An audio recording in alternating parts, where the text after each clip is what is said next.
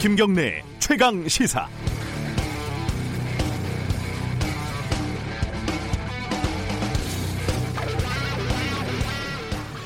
저도 아니 저는 어, 아직도 술 마시기를 좀 즐기는 편이어서 토요일 아침에는 해장국을 자주 먹습니다. 얼큰한 해장국 국물을 마시면 속이 편안해지고 술이 막 깨잖아요. 하지만 이게 기분 탓, 착각이라고 하더군요. 과학적으로 보면 맵고 짠 음식은 어, 술 때문에 피곤한 위와 간에 더 큰 부담을 준다는 말이죠. 어, 강준만 전북대 교수가 요즘 언론 수용자들은 이런 해장국 언론을 갈망한다고 꼬집었습니다. 누가 나의 속을 시원하게 해주는가 이걸 기준으로 참 언론인이 결정된다는 거죠. 라디오도 마찬가지입니다. 어, 옆집 해장국집에는 아침밥을 먹으려고 인산인해 줄을 섭니다. 최강시사 식당에도 손님들이 점점 늘고 있지만 비할 바는 아니죠. 그렇다면 그러면 우리 식당도 해장국으로 메뉴를 바꿔야 할까요? 옆집이 선지 해장국을 파니까 우리는 더 자극적인 해장라면이라도 팔아야 되는 걸까요? 어, 오늘이 제가 어, 김경래 최강시사를 진행한 지 딱 1년이 되는 날입니다. 최강시사가 완벽하게 균형 잡힌 영양, 영양에 맛도 기가 막힌 식당이다. 이렇게 거짓말은 못하겠습니다. 하지만 또, 또 한편으로는요. 차린 건 많지만 어, 먹을 것 없는 한정식 집이 아니었는지 이런 걱정도 듭니다. 하지만 한 가지 자신 있게 드릴 수 있는 말씀은 맛과 영양 어느 하나도 포기하지 않고 있다는 겁니다. 토끼는 한 마리쯤 포기할 수 있지만 오래 계속 먹어야 할 음식은 맛과 영양 두 마리 다 있어야 합니다. 둘 중 하나를 포기하는 순간이 곧 좋은 언론이기를 포기하는 것이라고 생각을 합니다. 그리고 조만간 영양과 맛의 황금 비율을 찾아낼 거라고 약속을 드리겠습니다. 1년 동안 최강 시사를 통해서 함께 대화를 해주신 청취자 여러분들께 새삼 감사의 말씀을 드리겠습니다. 12월 3일 화요일 김경래 최강 시사 시작합니다.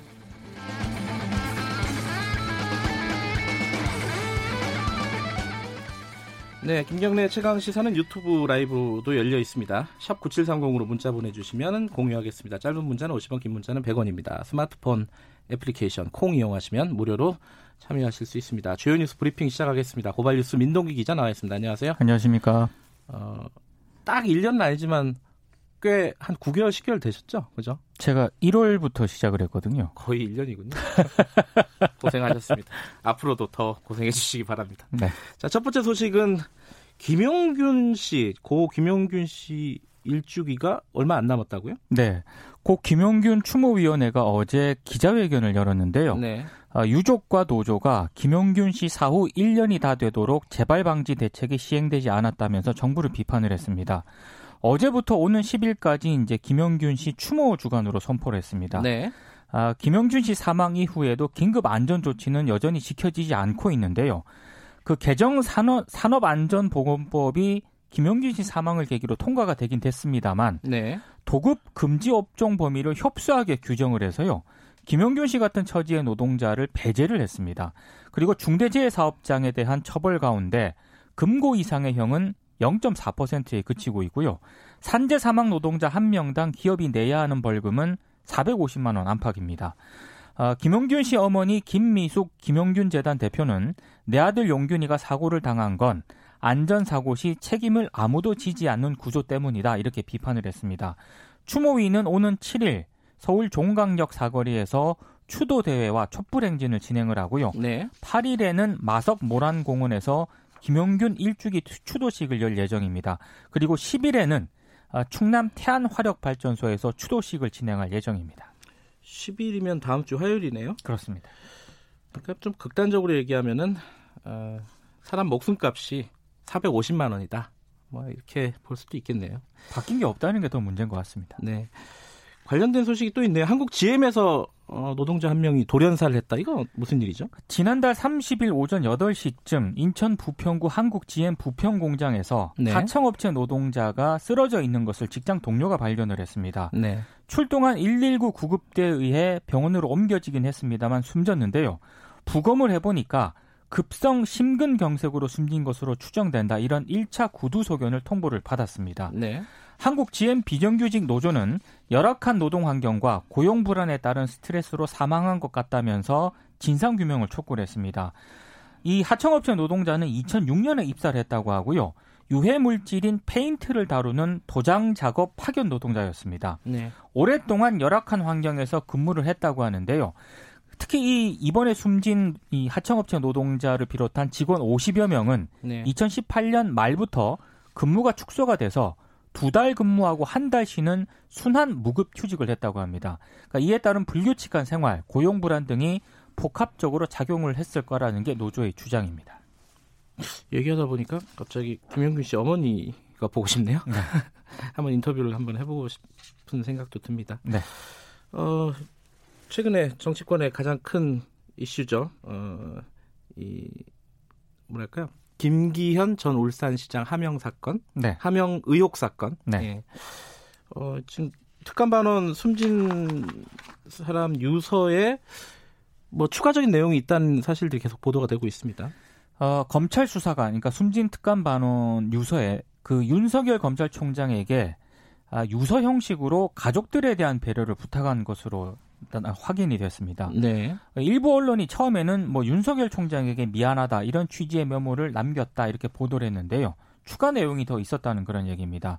어, 이 숨진 수사관은 9장 분량의 메모를 통해서 부인과 자녀들, 형제, 친구들을 지목을 했고요.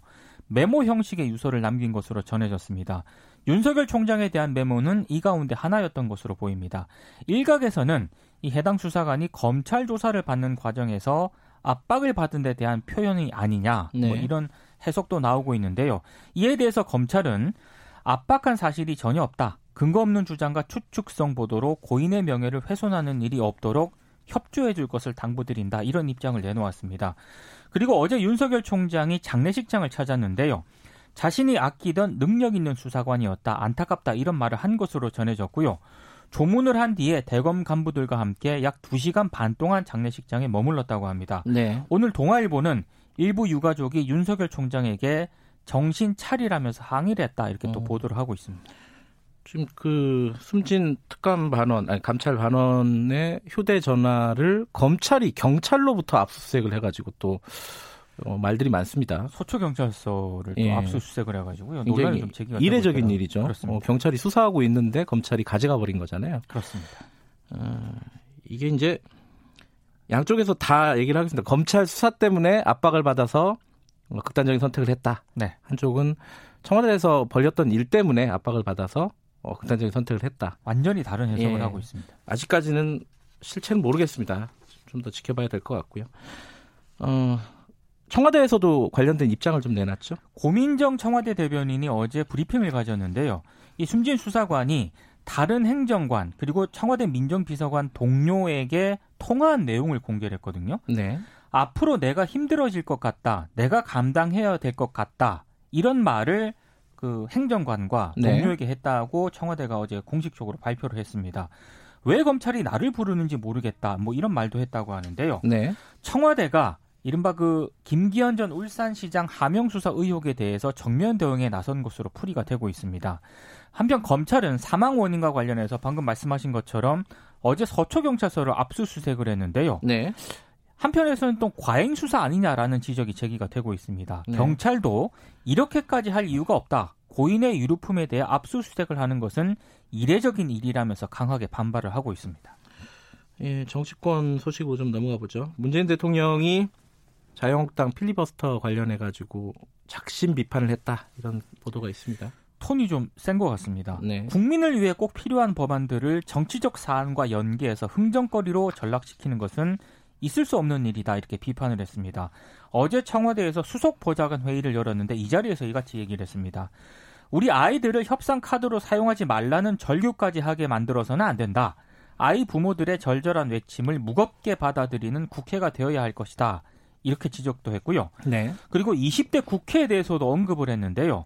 민생보다 정쟁을 앞세우고 국민보다 당리당략을 우선시하는 잘못된 정치가 정상적인 정치를 도태시켰다라고 비판을 했습니다. 그러니까 20대 국회를 비정상적인 정치라고 규정을 했습니다. 네. 반면에 그 문재인 대통령은 청와대 민정수석실을 겨냥한 검찰의 수사와 관련해서는 언급을 하지 않았는데요.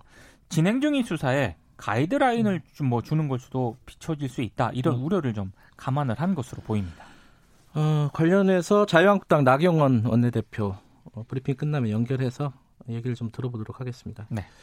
할 말이 많겠죠. 나경원 원내대표도. 그렇습니다. 황교안 대표가 어, 단식 끝내고 당무에 복귀했는데 인사가 좀 있었습니다. 당직자들을 전격 교체를 했는데요. 네. 신임 사무총장에는 박완수 의원, 전략기획부총장에는 송은석 의원이 임명이 됐습니다. 네. 그리고 당 싱크탱크인 여의도 연구원장에는 외부 인사인 성동교 중앙대 교수를 내정을 했는데요. 어, 신임 사무총장 등이 대표적인 친황, 그 황교안 대표 계열로 네. 꼽히는 그런 인사들이기 때문에 친황 체제 구축에 나선 것 아니냐라는 그런 지적이 나오고 있습니다.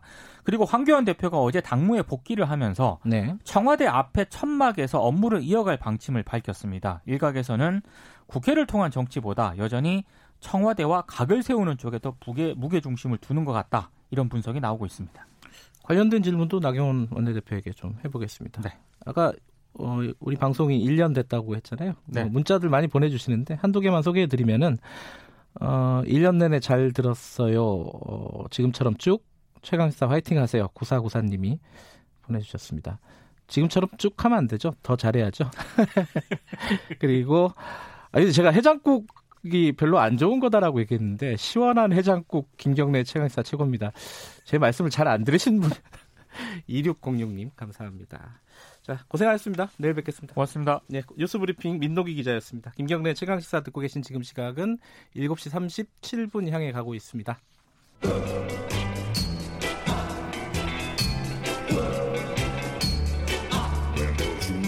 정글 같은 아침 시사의 숲에서 오늘도 웃고 울고 즐기며 사는 자연인 김경래 씨. 그의 하루 일과는 KBS 1라디오 김경래의 최강 시사를 진행하는 것으로 시작합니다. 어, 그런데 이게 무슨 소리죠? 아침부터 열심히 준비한 자연인 김경래의 밥상 같이 드셔보실래요? 후회 없는 아침 건강한 시사 김경래의 최강 시사 김경래 최강 시사 듣고 계십니다. 지금 어, 필리버스터를 자유한국당이 199개 안건을 신청을 해서 했고 그 이후에 국회가 어, 올스톱이 됐습니다.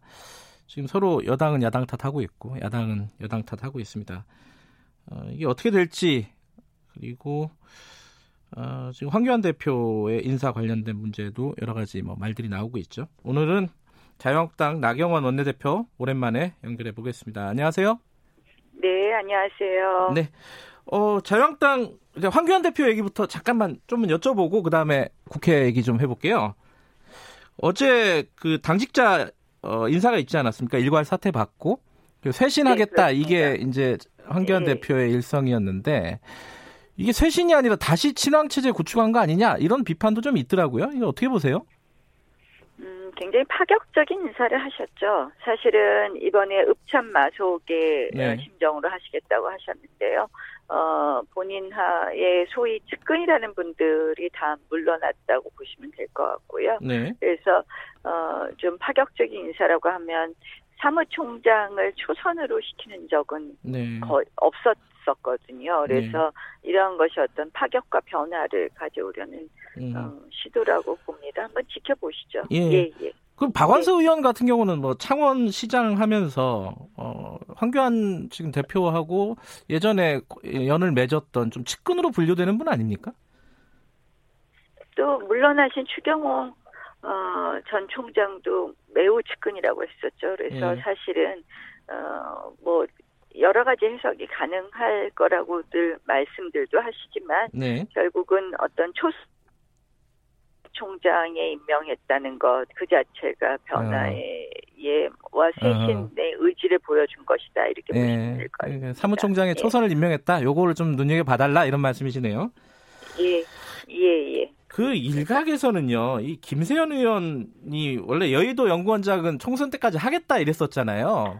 그 김세현 연구원장 직위를 아, 조금 과격하게 얘기하면 뺏기 위해서 한 인사 아니냐? 요렇게 좀 해석하는 쪽도 있더라고요. 이거 어떻게 보세요? 그렇, 그렇다면 뭐 여의도 연구원장만 교체하면 되겠죠. 지금 어, 그럼 눈에 보이니까요. 35명, 예. 35명 모두 사퇴를 받았고요. 예. 뭐 어, 어쨌든 총선을 위한 새로운 또 뭐 체제의 시작 이런 것을 알리고 이제 네. 본격적으로 총선 대비 어 여러 가지 공천 룰이라든지 네. 어 쇄신 어, 내 메시지를 시작하는 것으로 보시면 될 것 같다고 생각합니다. 그 황교안 대표는 청와대 앞에 천막에서 계속 당무를 보는 거죠?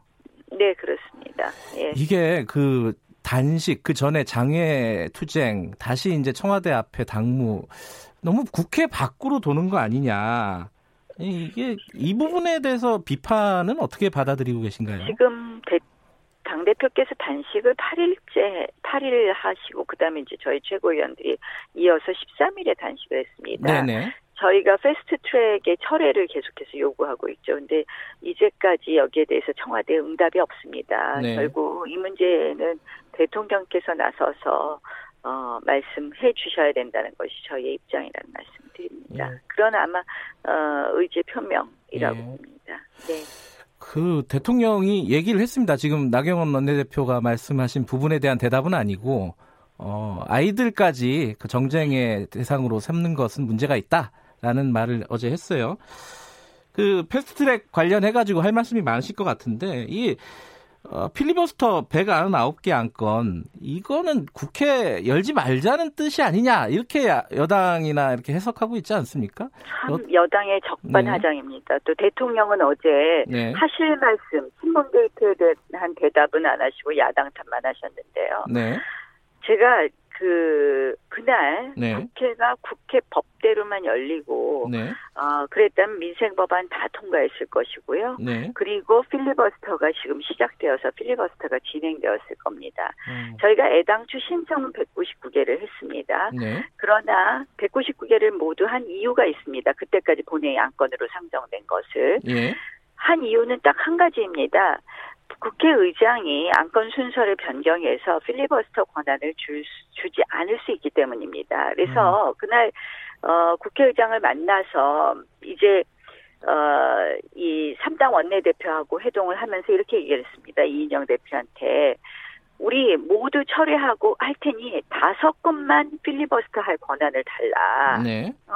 그리고 모든 법안은 처리하자 이렇게 요구를 했습니다. 예. 오신환 대표도 옆에서 들었습니다. 네. 오신환 대표가 그렇게 하자고 뭐 그런 식의 방법도 좋겠다는 취지의 이런 동의를 하는 그런 상황이었고요. 네. 그러나 이인영 대표는 자리를 박차고 나갔습니다. 음흠. 지금 완전 적반하장입니다.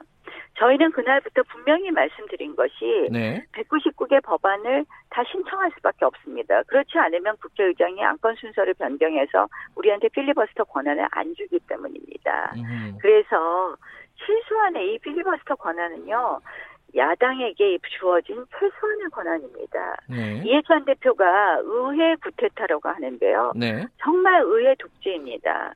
그날 민생 법안이 통과되지 않은 것은 모두 여당이 잘못했기 때문입니다. 예. 말씀드린 것처럼 제가 제안한 것처럼 다섯 건에 대한 필리버스터 권한만 보장했으면 네. 민생 법안이 모두 통과될 수 있었습니다. 예. 게다가 뒤늦게 법사위를 통과한 민식이법은 아예 저희가 필리버스터를 신청하지도 않았습니다. 그래서 네. 제가 어, 민식이법 등 이런 건 먼저 처리하고 네. 그리고 우리한테 안건 우리가 아직 정하지 않았다. 네. 마지막 거 다섯 건도 좋고 다섯 건만 필리버스터 할 권한을 달라. 네. 했는데 국회법에 따라서 열릴 국회를 모두 봉쇄해 버렸습니다. 네. 국회의장은 의원 재석 5분의 1 이상 의원이 재석을 하면 국회를 개의해야 됩니다. 네. 근데 국회 문을 닫아 버렸습니다. 음흠. 그리고 여당은 우리의 이러한 제안에 대해서 필리버스터 권한 인정하지 않기 위해서 국회를 같이 봉쇄한 겁니다, 의장하고. 네. 그리고 지금 와서 한마디로 민시, 민생 법안 탓을 저희를 해요. 정말 적반하장입니다. 적반하장이다. 양쪽에서 서로 간에 탓을 하고 있는 건데. 이인영 대표한테 물어보십시오. 제가 네. 그말 했는지 안 했는지. 지금 민주당이 거짓말하고 있습니다. 근데 이제 그, 그 199건 안건 중에요. 이게 논리적으로 이렇게 지금 속뜻은 알겠는데 나경원 원내대표가 말씀하시는 속뜻은 알겠는데 논리적으로 보면 한국당 의원이 대표 발의한 아니, 지금 27건 제가 부터가 있잖아요. 예. 신청과 실행은 다른 것이다. 어허. 그래서 그날 필리버스터 권한을 보장받기 위해서 네. 모두 신청을 했지만 네. 다섯 건만 인정해달라. 다 철회하겠다. 네. 했는데 그게 무슨 문제입니까? 음흠. 근데 그, 신청과 실행은 다르다는 말씀을 드리지 않았습니까? 그, 필리버스터를 신청했지만 네. 그날 필리버스터 권한을 받기 위한 신청이었다는 말씀을 드렸지 예. 않습니까?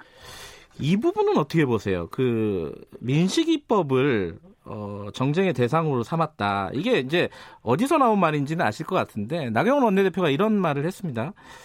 어, 국회의장에게 제안한다. 선거법을 상정하지 않을 조건이라면은 어, 민식이법 등에 대해서 먼저 상정해서 통과시켜 줄 것을 제안한다. 이렇게 말씀을 하셨잖아요. 오늘 예. 그날이라는 겁니다. 제가 아까 네. 말씀드렸습니다. 네. 두 가지 방법이 있어요. 국회의장이 우리가 필리버스터를 한두 건을 신청을 해놨으면 네. 전부 통과시키고 그냥 필리버스터를 를안 하고 산회해 버리는 거예요. 필리버스터가 네. 붙어 있는 데는. 네. 그리고 갑자기 그날 선거법을 아- 상정할 수 있었습니다. 집권으로. 네, 그래서 제가 올라가자마자 국회의장께 어? 선거법은 상정 오늘 안 하실 거죠. 근데 그 가능성은 매우 낮았습니다. 선거법은 음. 왜냐하면 지금 여당이 다른 야당들하고도 지금 정리를 못했기 때문에 네. 안 하실 거죠. 그랬더니 의장께서 당연히 안 한다고 하셨습니다. 네. 그래서 어 그 저 이인영 대표한테 네. 우리가 이 다 철회하고 다섯 건만 할 수 있도록 권한을 보장해달라. 네. 그리고 이거 다 하자. 어? 민식이법 등 민생법은 다 하자. 그리고 바, 로그 자리에서 제안을 했습니다. 네. 오신환 대표한테 물어보십시오. 제가 네. 그런 제안했는지 안 했는지.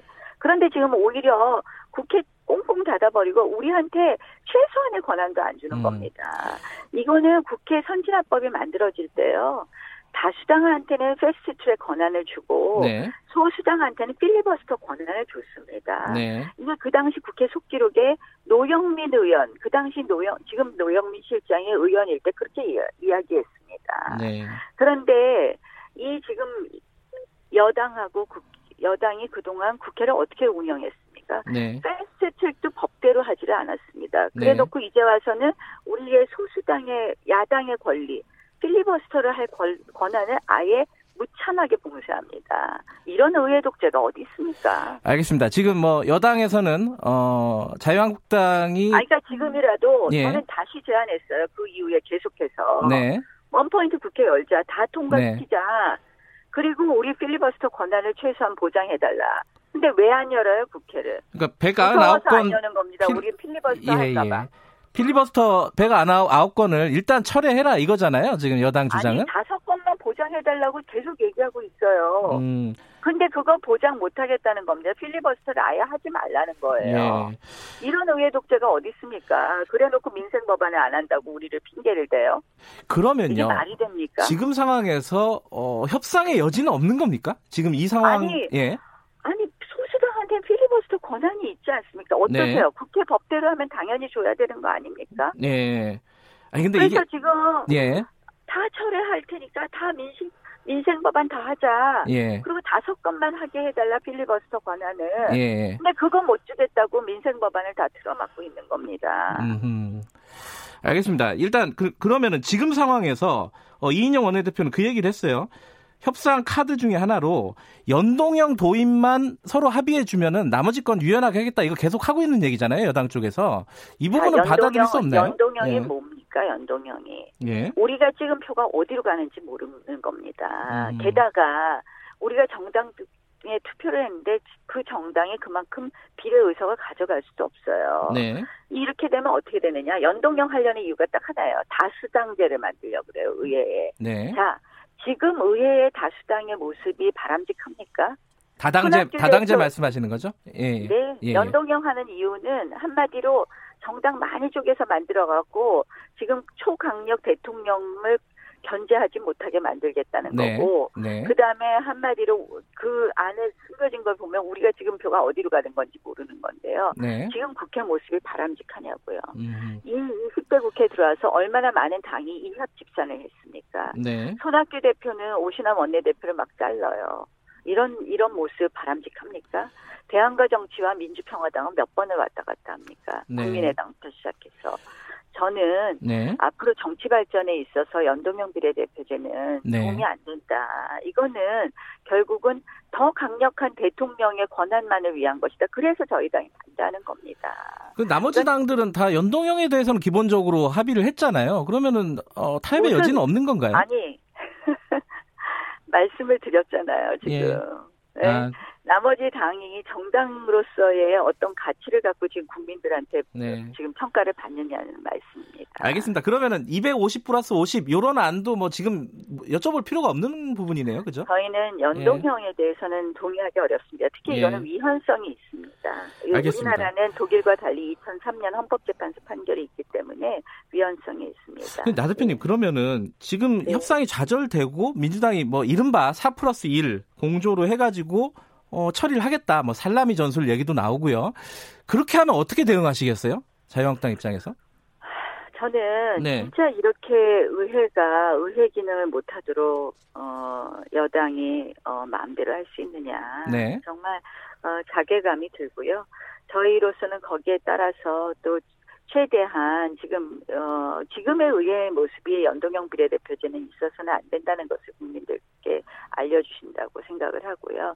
또 지금 나오는 국정농단 사건 네. 이 바로 또 공수처가 있어서는 안 되는 모습을 보여준다고 생각을 합니다. 네. 이 부분에 대해서 저희가 최대한 국민들과 함께 어 뭐 막아보도록 하겠습니다. 결국 국민들 여론이 중요한 것 같습니다.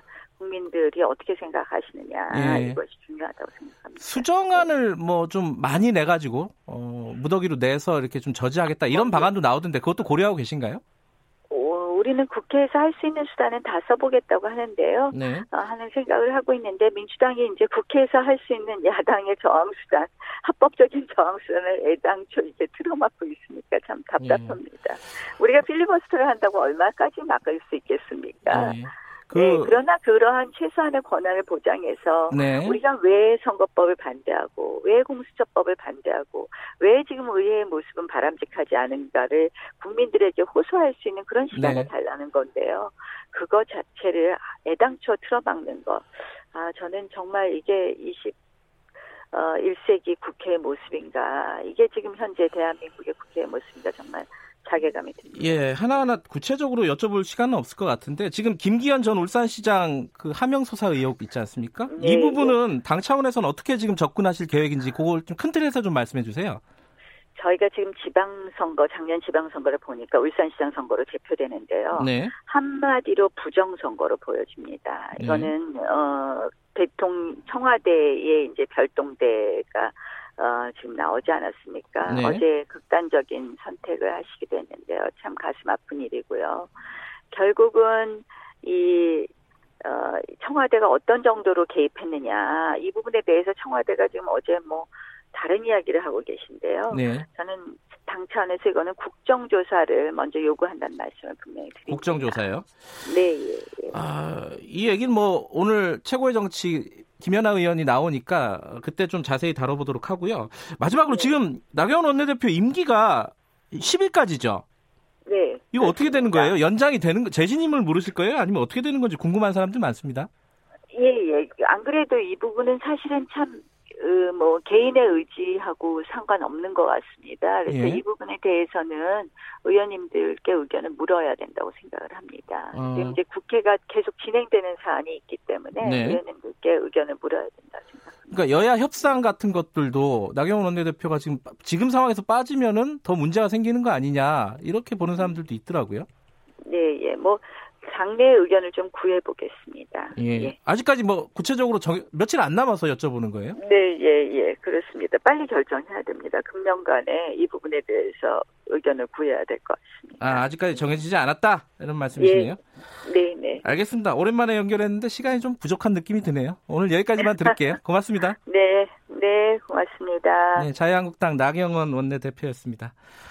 아, 오늘 1년 된 이- 어, 기념 문자를 많이 보내주시네요. 음, 투명인간님이 우리 딸 생일이 오늘이라고 생일이 같네요라고 말씀해 주셨습니다. 해장국으로 맑은 콩나물국 같은 최강 시사입니다. 어, 좋은 말이죠. 어쨌든 다들 감사드립니다. 문자 보내주신 분들 일일이 소개를 못 해드렸네요. 자, 1부는 여기까지 하고요. 잠시 후 뉴스 듣고 8시 5분에 돌아옵니다.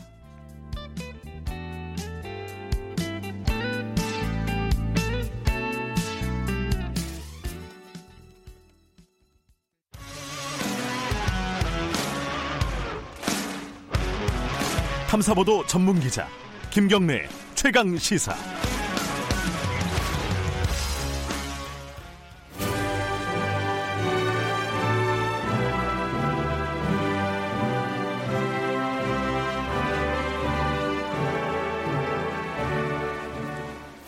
네, 김경래 최강 시사 2부 시작합니다.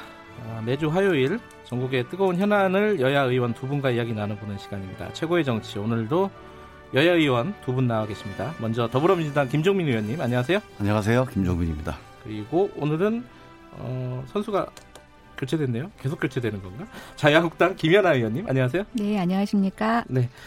아, 김경래 최강시사는 유튜브 라이브로도 함께하고 계십니다. 아, 문자 주시면은 제가 대신 질문하거나 어, 공유하도록 하겠습니다. 짧은 문자는 50원, 긴 문자 100원, 샵 9730으로 보내주시면 됩니다. 콩으로 보내주시면은 무료로 이용하실 수 있습니다. 어, 국회 상황부터 얘기를 해야 될 것 같습니다. 지금 방금 전에 나경원 원내대표 인터뷰를 했었어요. 저희들이 네. 했는데 어, 쭉 얘기를 다 들었기 때문에 김종민 의원님께 먼저 질문을 드릴게요. 네. 이 필리버스터 199개. 근데 나경원 원내대표는 아, 우리 다섯 개만 한다고 했는데 저기 어, 이인영 원내대표가 박차고 나가가지고 성사가 안 된 거다. 이, 이거 어떻게 봐야 됩니까 이거? 그 무제한 토론 신청을 199개 다 해놨다고 그러는데. 그건 했는데 예. 그러, 그러고 나서 이제 그 원내대표들끼리 만났잖아요. 네. 그 자리에서 우리 다섯 개만 어, 핵심 법안만 하고 민생 법안 해갖고 처리하자라고 음. 했는데 이인영 원내대표가 말을 안 들었다는 거예요. 그래갖고 협상이 안 됐다. 이게 이제 나경원 원내대표 얘기거든요. 어떻게 봐야 됩니까 이거? 문제는 이제 다섯 개건 여섯 개건 필리버스터가 시작이 되면 네, 의도는 뭐, 뭐겠습니까? 우리가 지금 선거법이나 네. 검찰개혁법이 이제 부의되고 상정되는 거를 막기 위해서 하는 거 아니겠어요? 예, 계속 한다는 거죠. 음, 결국은 뭐 숫자가 중요한 게 아니라 네. 기본적으로 이 정기국회 끝날 때까지 하겠다는 거거든요. 네, 그래서 결국은 그 외에 모든 의사 일정이 중지되는 게 기본적으로 나경원 대표의 의도 아니었나 싶은데 그걸 예. 뭐 이렇게 다른 식으로 여러 가지 얘기를 하는 게 저는 이해가 안 가고요. 예, 그러니까 필리버스터를 그러면 철회를 해야 됩니다. 철회를 하고 그 나머지 법은 따로 분리해서 빨리 상정해서 처리를 하면 돼요. 근데 필리버스터 철회를 안 하니까 아직 열리지 않는 거죠. 김연아 의원님 말씀 좀 드려야 될 것 같은데요. 예, 그러니까 왜 필리버스터를 199개를 하셨는지 이제 이해를 못 하시는 것 같아요. 그러니까 잠깐만 의도를 얘기하시는데 맞습니다. 저희 선거법 어, 12월 10일까지 상정되는 거 막기 위한 겁니다. 네. 네. 어, 지금 20대 국회에서는 정말 유례없는 일들이 벌어지고 있습니다. 뭐 199개 저희가 가장 최근의 기억만을 얘기를 하시는데 선거법을 야당과 특히 제1야당과 합의 없이 이렇게 밀어붙이는 그 이 사건 자체도 유례가 없던 일입니다. 어, 매번 민주당은 그 선거법 패스트트랙에 대해서 네. 본인들은 적법했다.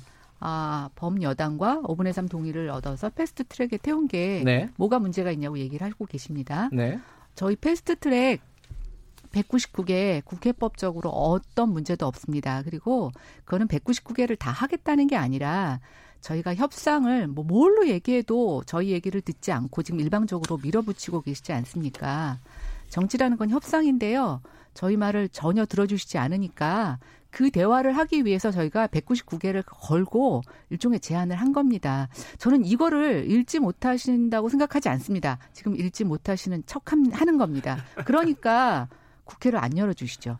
제적위원 5, 5분의 1만 있으면 지금 국회는 열어야 합니다. 근데 그날 어땠죠? 본회의장에 의장님이 들어오시지 않았습니다. 그리고 네. 민주당도 들어오지 않았습니다. 그날 많은 사진을 보내실 텐데요. 로텐데홀에서 민생 법안 통과하자고 피켓 시위를 하시면서 왜 본회의장으로는 들어오지 않으십니까? 저희가 그 이후에 계속 제안을 했지 않습니까? 필리버스터만 보장하면 민생 법안 다 통과시켜 주겠다. 그런데 끝까지 안 들어오신 건 민주당이 그 199개의 필리버스터의 속뜻을 알고 계신 겁니다. 결국 민주당은 선거법을 어떠한 법하고도 거래하고 싶지 않으신 거죠. 민생법보다는 선거법이 더 중요하다는 예, 거를 제가 끼어들 일이 아닌 것 같아요. 네, 제가 민주당들도 스스로 자인하신 겁니다. 그 지금 필리버스터가 여당이 협상을 안 하니까 협상을 만들어내기 위해서 필리버스터 하셨다고 그러는데 저는 그냥 정확하게 우리가 냉정하게 봐야 되는데요.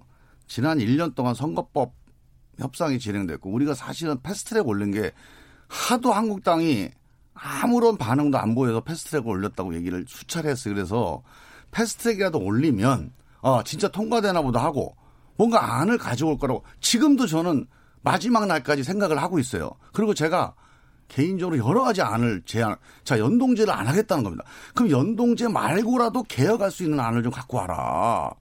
지금 한국당 안이 270명 하고 비례대표 줄이는 겁니다.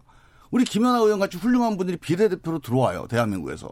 그리고 앞으로도 소수, 그 지역구 선거를 하기 어려운 대한민국 인재들이 비례대표라는 제도를 통해서 국회에 들어오는 게 그걸 넓히자고 지금 우리 이 고생을 하고 있는 건데 아예 그걸 없애자. 사실 실현되지 않죠. 실현 불가능한 안입니다. 하지만 이 안을 주장하면서 아예 협상을 안 하고 있어요. 저는 지금이라도 정말 협상할 생각이 있다면 필, 이, 이 필리버스터를 199개 할 게 아니고 선거법 중에서 정말 한국당이 말하는 지금 뭐 몇 가지 뭐 독소 조항이라고 얘기를 하는데 그럼 그거 빼고라도 이렇게 한국당은 개혁하겠다. 네. 그런 안을 가지고 협상을 진지하게 하면 저는 그러면 한국당이 이해가 되잖아요. 아, 저 사람들이 협상을 하는데 여당이 고집 부리는구나. 지금 국민들이 그렇게 봐지질 않아. 왜? 한국당 안이 협상하는 안이 아니니까. 저는 그래서 지금 날짜가 얼마 안 남았지만 원래 물이라고 하는 게 99도에서 1도 올라가서 끓는 거 아닙니까? 마지막 며칠이라도 정말 제가 그 비공식적으로 여러 가지 제안을 한 게 있어요. 좀 진지하게 야 내가 생각 우리가 생각하기에는 이러이러한 문제 말고 이런 방식으로 개혁해보자. 하여간 개혁으로 한 발이라도 가면 저는 협상이 가능하다고 봅니다. 하면서 들어야겠는데 이거는 김연아 의원님. 예. 예, 민주당이 이렇게 진지하게 의견을 내라고 점잖게 얘기하신 게 처음입니다. 아이고, 아, 정말 감사합니다. 네. 드디어 199개의 필리버스터가 조금 이런 힘을 발휘하네요. 매번 저희를 정말 상대할 수 없는 적이라고 규정하시고 없어져야 할 정당이라고 얘기하시면서 소수 정당과 정말 소수 정당만 하고만 얘기하시면서 지금까지 끌어온 게 민주당 또 집권 여당의 행동이었습니다. 그런 측면에서 지금이라도 진지하게 논의하자고 얘기하시니까 정말 그건 반갑습니다. 근데 저는 이런 얘기를 하고 싶습니다. 저 정치를 세 번 해본 한 3년 해보니까요. 우리가 정치 개혁에서 정말 필요한 게 선거제인가? 아, 저는 그보다 더 중요한 게 공천제도라고 생각됩니다. 현행 제도 안에서도요, 저희가 공천을 지역성 배려를 고려해서 당내에서 하게 되면 저는 지금 민주당과 다른 정당이 제기하고 있는 모든 문제들 다 해결됩니다. 그런데 지금 방식 갖고 안 되는 게 있죠. 예를 들어서 지역 내에서 어, 수가 적은 소수 정당, 당원 수가 적은 소수 정당은 절대로 당선이 될 수 없죠. 지금. 예, 그러니까 선거법을 바꾸자는 겁니다. 지금 뭐냐면 소수 정당이 살아날 수 있는 걸 만들어 달라고 하는 건데 저는 그렇습니다. 소수 정당이 살아나면 우리 권력 구조를 다당제 형태로 바꿔야 됩니다. 예. 대통령 중심제에서 지금 양당 체제로 굳혀져 있는 모든 법들을 그냥 놔둔 채 선거법만 바꾼다고 하는 것은 그 소수 정당을 살려서 그 소수 정당만 키우겠다고 하는 건데 김종민 의원님 그렇게 생각 안 해보셨어요? 전 20대 국회 하면서 야 다당제가 주는 이익보다는요 다당제가 주는 혼란이 훨씬 더 많았어요. 어, 두 당 간의 협상에서 뭔가 끌어낼 수 없고 너무나 많은 고려를 해야 되죠. 근데 이 고려를 하려면 대한민국 정치가 이제는 조금 느긋한 상태로 가야 됩니다. 왜냐 서로 합의를 이끌어내야 하니까. 근데 네. 우리는 네. 모든 것들은 이- 즉각 즉각 의사결정하기를 바라면서 다당제로 간다? 저는 이건 국민도 망하고 정치도 망하는 길이라고 생각합니다. 그래서 제가 말씀드리고 싶은 거는 20대 국회에서 꼭 21대에 적용하는 선거법을 왜 선거제만 갖고 우리가 다른 것들은 고치지 않으면서 이걸 강행해야 하는지 저는 알 수가 없고요. 이렇게 저희는 합리적으로 의심합니다. 소수 정당에게 뭔가 빚이 있으시구나. 아니면 뭔가 이걸 갖고 딜을 하셔야 되는 게 있는 게 아닌가. 그렇지 않다면 이 문제가 되는 것을 왜 이렇게 강행하시고 고집하시는지 민생법까지 내팽개치시면서 집권 야당이라는 소리까지 들으시면서 저는 왜 이러시는지 정말 이해가 가지 않습니다. 제가 선거법 문제에서 이제 그 자꾸 이거를 소수 정당 뭐 특, 특정하면 정의당이겠죠. 뭐 정의당을 밀어주는 아니다 이렇게 자꾸 주장을 하셔 한국당에서 근데 그건 아니고요. 그 수혜자가 정의당이 될지 우리 공화당이 될지 바른미래당이 될지 그건 국민이 결정하는 겁니다. 그래서 그거는 뭐 정의당을 배려한다 이거 자체가 난 나는 그 선거 결과에 대한 예단이라고 보는데 저는 선거법 문제에서 지금 한 가지만 딱 말씀드리고 싶은 것은 왜 이 선거법을 개정하려고 하느냐. 어, 물론 당리 당략도 있을 겁니다. 정당마다 다 이제 계산이 있을 거예요. 좀 짧게 해주세요. 네, 예. 그래서 반대도 하실 텐데 예. 선거법 개정의 핵심은요 다양성입니다. 지금 국회가요 너무 동종교배가 돼 있어요. 되게 50대 남성 좋은 대학 나오고 그다음에 뭐 고위공무원들 되게 이런 사람들에 의해서 주도가 되고 있는 엘리트 국회입니다. 이 엘리트 국회가 왜 생기냐? 자 선거에서 1등만 뽑기 때문에 되게 1등의 기준이 비슷해요. 한 50대에다 여성보다 남성 아니, 그리고 또 당에서 공천을 그렇게 안 하시면 아니 되죠. 아니요. 아니 근데 당에서 공천을 안 할 수 없는 게 이겨야 되거든. 이기려면 사람들이 선호하는 1등이 될 만한 스펙을 공천할 수밖에 아, 없어요. 왜 국민들이 아, 제 얘기 고스펙에 들어보세요. 50대 남자만 좋아한다고 저기, 생각하십니까? 잠깐만 들어보세요. 그래서 저는 제 얘기도 들으시면 안 될까요? 지난 100년 동안 우리 선거법 개혁의 역사가 왜 비례대표제가 확대가 됐냐. 이 문제를 해결하기 위해서는 이 단순 다수제, 1등 다수제만 가지고는 역사적으로 해결이 안 되니. 알겠습니다. 이 엘리트 예. 국회 해결하는 방법은 죄송합니다. 비례제 예. 확대입니다. 이- 그래서 정말 우리 김연아 같은 의원님들이 국회에 많아지면 국회가 개혁되는 거예요. 정말 감사합니다. 근데 진짜입니다. 저를 걸고 넘어지지는 저기 말아주세요. 저요 얘기가 어 지금 1년 동안 계속된 얘기잖아요. 그 패스트트랙 올라갈 때부터 해가지고 뭐 논의가 제대로 되지는 않았지만 어쨌든 1년 동안 계속돼갖고 좀, 좀 지겨워요 이 얘기가. 아 지금 지금 상황에서 자유한국당은 지금 선거법에 일정 정도 합의할 뜻은 없는 것 같아요. 일단은 자 이런 상황에서 민주당은 뭐 4 플러스 1 뭐 이런 걸로 해서 강행하는 겁니까? 어떻게 그게 현실적으로는 좀 궁금한 부분이 있어요. 그래서 우리는 이제 두 가지 길을 예. 준비를 하고 있습니다. 한국당과 합의해서 5당 합의로 선거법을 예. 합의에 내는 극적인 극적인 합의를 계속 기대하고 있고 예. 지금도 뭐 비공식적으로는 계속 이제 여러 네. 가지 주문을 하고 있고요. 그런데 만약에 이게 안 되면 시한은 다가오잖아요. 네. 마지막 시한에는 4 플러스 1로라도 이걸 처리할 수 있는 대안은 준비를 해야 되겠다. 음. 그게 지금 우리 전반적인 분위기입니다. 그렇게 되면은 자유한국당은 어떻게 하실 거예요? 뭐 저희 할 수 있는 게 없으니까 199개 필리버스터 신청한 거 아닙니까? 아, 그러면 네. 그것도 처리할 용의는 없는 거네요, 지금. 그죠? 아니요, 그러니까 저희는 이제 네. 그걸 갖고 협상을 하자고 지금 제안을 하고 있는 겁니다. 네. 제발 이렇게 드러난 그런 상황이 아니라 정치적 제스처를 읽어 주십시오. 민주당이 정치를 뭐 1년 하신 것도 아니고 저는 이제 뭐 집권 여당이시지 않습니까? 그래서 이제 이런 아, 제1야당의 목소리를 들어주셨으면 좋겠고요. 그 저는 이 선거법 아까 말씀하신 대로 이제 두 가지 안을 갖고 준비하고 계시다는데 예, 이거는 일종의 답을 정해놓고 하시는 겁니다. 2번으로. 네, 반, 아니요. 반드시, 반드시 선거법을 바꾸시겠다고 하는 그러니까요. 건데요. 아까 네. 제가 말씀드린 것처럼 선거 제도를 바꾸는 게 아니라 우리가 공천 제도를 바꾸면 저는 지금 말씀하신 거에 반 이상은 달성할 수 있다고 생각이 됩니다. 아울러 우리가 선거법에서 가장 중요시해야 되는 거는 저는 헌법이나 정치 구조 자체를 다당제로 바꿀 수 있는 여러 것들을 패키지로 논의하는 것이 정답이라고 생각하고요. 우리가 어떤 때는 여론이나 시대적인 상황에 몰려서 정말 필요하지 않은 필요한 법이지만 덜 익은 상태로 통과시키는 것이 있습니다. 근데 네. 그것의 피해는 국민이 다 가져가게 되고요. 아까 어뭐 우리 공화당이냐 정의당이냐 바른미래당 누가 특혜를 볼지 누가 수혜를 볼지 모른다고 얘기하셨는데요. 국민들이 지금 선거제로는 자기가 뽑는 표가 누구한테 득이 되는지 계산할 수 없습니다. 그래서 나몰라 선거제도라고 얘기하는 거니까요. 저는 그것은 단언할 수 없는 상황이라고 생각합니다. 알겠습니다. 이 선거제도 관련된 논란은 지금 하면 또 한도 끝도 없으니까 그 다음 얘기로 넘어갈게요.